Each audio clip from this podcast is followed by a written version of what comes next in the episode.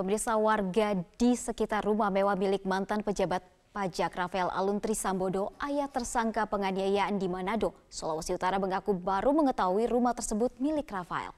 Pihak kelurahan setempat menyebut rumah tersebut atas nama istri Rafael Aluntri Sambodo, Erni Mike Torondek. Inilah rumah mewah milik Rafael Aluntri Sambodo yang kini menjadi perhatian warga di sekitar. Selama ini para tetangga tidak mengetahui siapa pemilik rumah tersebut. Warga hanya tahu pemilik rumah tersebut bekerja dan tinggal di Jakarta. Sebelumnya rumah mewah tersebut milik seorang bernama Rashid dengan kondisi rumah masih sederhana dan terbuat dari papan. Kepala Kelurahan Kleak, Don Vito Forzani mengatakan rumah tersebut kepemilikannya atas nama Erni Torendek. Namun pada surat pemberitahuan pajak bumi dan bangunan masih menggunakan nama pemilik lama. Rumah tersebut beralamatkan di Jalan Bukit Zaitun, lingkungan 5 Kelurahan Kleak, Kecamatan Malalayang, Kota Manado. Kelurahan, maksud kami keluarga Rafael, selama membeli rumah tersebut tidak pernah bersosialisasi dengan warga sekitar. Dengan uh, yang menjaga di rumah itu kepemilikannya atas nama ibu, ibu Erni, ya Toronde. Itu. Nah, orang juga tidak belum tahu nanti belakangan baru dapat tahu kan bahwa ketahuan bahwa uh, yang bersangkutan istri dari Pak Rafael. Tapi selama ini yang sering berhubungan dengan uh, sering komunikasi dan yang diketahui pemiliknya adalah ibu ibu ibu Erni. Hmm. Uh, ini warganya bapak kan? Iya, uh, bukan juga warga karena mereka hanya punya rumah dan oh. mereka juga tidak bersosialisasi, tidak bersosialisasi dengan masyarakat sekitar. Kita ke informasi lain pemirsa, puluhan rumah di dua desa dan satu kelurahan di Kabupaten Ngawi, Jawa Timur terendam banjir luapan Sungai Bengawan Solo karena tingginya genangan air yang merendam rumahnya. Sebagian warga memilih mengungsi ke tempat yang lebih aman. Banjir luapan Sungai Bengawan Solo masih merendam permukiman di dua desa dan satu kelurahan di Kabupaten Ngawi, Jawa Timur. Salah satu lokasi yang paling parah terendam banjir berada di Kelurahan Karang Tengah, Kecamatan Ngawi. Di kelurahan ini ketinggian air mencapai sekitar 40 cm sehingga memaksa sebagian warga bertahan di pengungsian.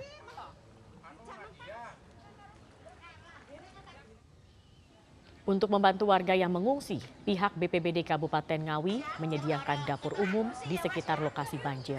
Saat ini kondisi Bengawan Solo masih berstatus siaga merah, sehingga warga di sekitar bantaran sungai diminta untuk terus waspada.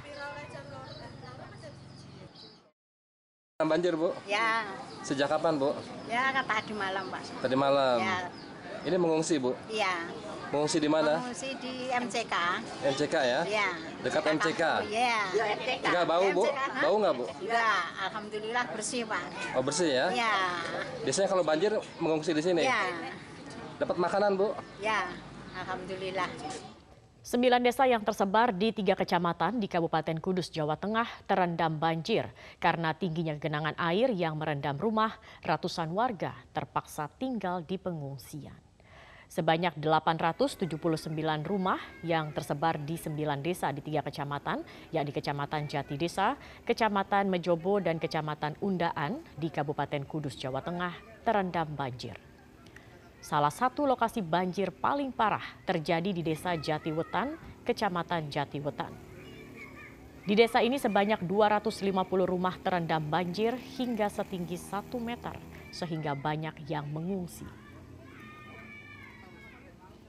Pihak BPBD Kudus menyatakan sebanyak 5.425 kepala keluarga atau 17.302 jiwa terdampak banjir ini.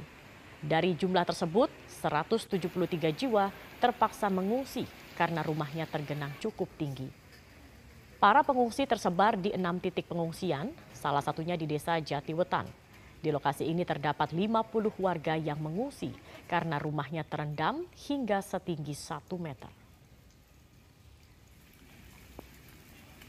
Ini banjir yang sekali ini, pada tahun ini, kali ini, dan karena kemarin mulai kemarin pintu air lan ditutup dan debit air hujan yang tinggi akhirnya uh, muara di muara di kali Jaya dan Sang itu juga dan tanggulannya menjadi kenaikan yang sangat signifikan.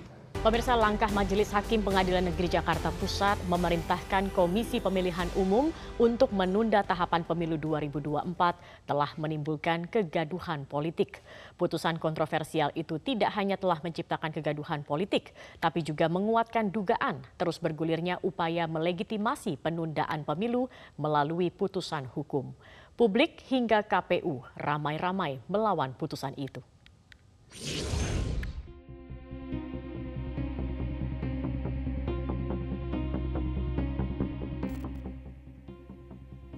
Putusan Majelis Hakim Pengadilan Negeri Jakarta Pusat soal gugatan Partai Rakyat Adil Makmur atau PRIMA yang tidak lolos verifikasi partai peserta pemilu 2024 membuat terkejut banyak pihak. Pasalnya, pengadilan mengabulkan seluruh gugatan Partai PRIMA. Dalam salah satu amar putusan yang disampaikan pada 1 Maret 2023, Hakim memerintahkan Komisi Pemilihan Umum untuk menghentikan sisa tahapan pemilu 2024 yang sudah berjalan. Tidak hanya itu, KPU juga diperintahkan untuk mengulang tahapan pemilu mulai dari awal. Sesuai dengan sesuai dengan gugatan daripada itu, ya. Jadi di sini dikatakan mengadili, ya, dalam eksepsi menolak eksepsi tergugat tentang gugatan penggugat kabur, tidak jelas dan obsuk libel. Kemudian dalam pokok perkara menerima gugatan penggugat untuk seluruhnya, menyatakan penggugat adalah partai politik yang dirugikan dalam verifikasi administrasi oleh tergugat, ya. kemudian menyatakan tergugat telah melakukan perbuatan melawan hukum, kemudian menghukum tergugat untuk membayar ganti rugi materi sebesar 500 juta rupiah. Yang kelima, menghukum tergugat untuk tidak melaksanakan sisa tahapan pemilihan umum 2024 sejak putusan ini diucapkan dan melaksanakan tahapan pemilihan umum dari awal selama lebih kurang dua tahun empat bulan tujuh hari ya, dan menyatakan putusan perkara ini dapat dijalankan terlebih dahulu. Banyak pihak menilai putusan Majelis Hakim memerintahkan Komisi Pemilihan Umum menghentikan tahapan pemilu kebablasan. Putusan Majelis Hakim yang kontroversial itu menimbulkan kegaduhan dan memantik polemik. Tak lama setelah putusan itu disampaikan, KPU langsung menyatakan banding Selain itu, KPU juga menyatakan keputusan mereka terkait penetapan partai-partai peserta pemilu 2024 juga sah di mata hukum. Tidak hanya itu, KPU bahkan menegaskan akan tetap menjalankan tahapan penyelenggaraan pemilu 2024 hingga selesai. Jadwal dan tahapan pemilu 2024 sudah berkekuatan hukum tetap dan tidak bisa diubah lagi. Perlu kami tegaskan bahwa KPU tetap akan menjalankan tahapan-tahapan pelaksanaan atau penyelenggaraan pemilu 2024 ini. Mengapa penting kami sampaikan?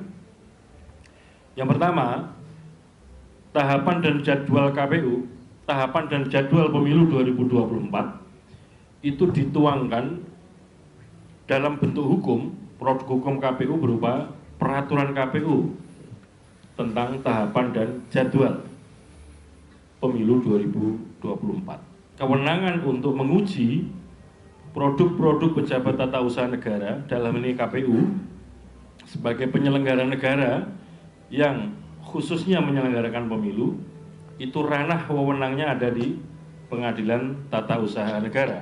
Keputusan KPU tentang penetapan partai politik beserta pemilu 2024 masih berlaku sah dan berkekuatan hukum mengikat. Sehingga dengan demikian status tentang partai politik mana saja yang telah ditetapkan oleh KPU sebagai peserta pemilu 2024 tidak ada perubahan.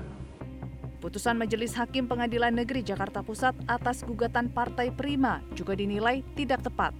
Selain itu, langkah hakim memerintahkan Komisi Pemilihan Umum menunda tahapan pemilu juga dinilai melanggar konstitusi semua sengketa administrasi dan lainnya yang terkait dengan pemilu, salurannya adalah Bawaslu dan PTUN. Nanti kalau ada sengketa hasil pemilu, Mahkamah Konstitusi. Tidak ada urusannya dengan pengadilan negeri. Nah, eh, terkait dengan Partai Prima sendiri sebagai penggugat, sebenarnya kan urusannya adalah karena mereka tidak lolos seleksi administratif. Dan itu sudah dilakukan sesuai Undang-Undang Pemilu di Bawaslu dan kemudian kemudian PUN. Jadi itu sudah selesai. Jadi bahwa kemudian Partai Prima mengajukan ke pengadilan negeri, karena yang kita bicarakan ini kan putusan pengadilan negeri, itu sebenarnya tidak bisa dibenarkan, bukan itu, bukan ke pengadilan negeri. Nah yang unik adalah pengadilan negeri ini, pengadilan perdata ya, itu kan uh, perkaranya adalah istilahnya itu perbuatan melawan hukum, PMH. Kemudian minta salah satu ganti rugi imaterialnya adalah menunda pemilu. Dan ini yang dikabulkan oleh PN. Nah ini yang salah. Dia melanggar hukum bahkan melanggar konstitusi. Karena soal penundaan pemilu bukan wewenang pengadilan negeri. Apalagi ini kasus perdata.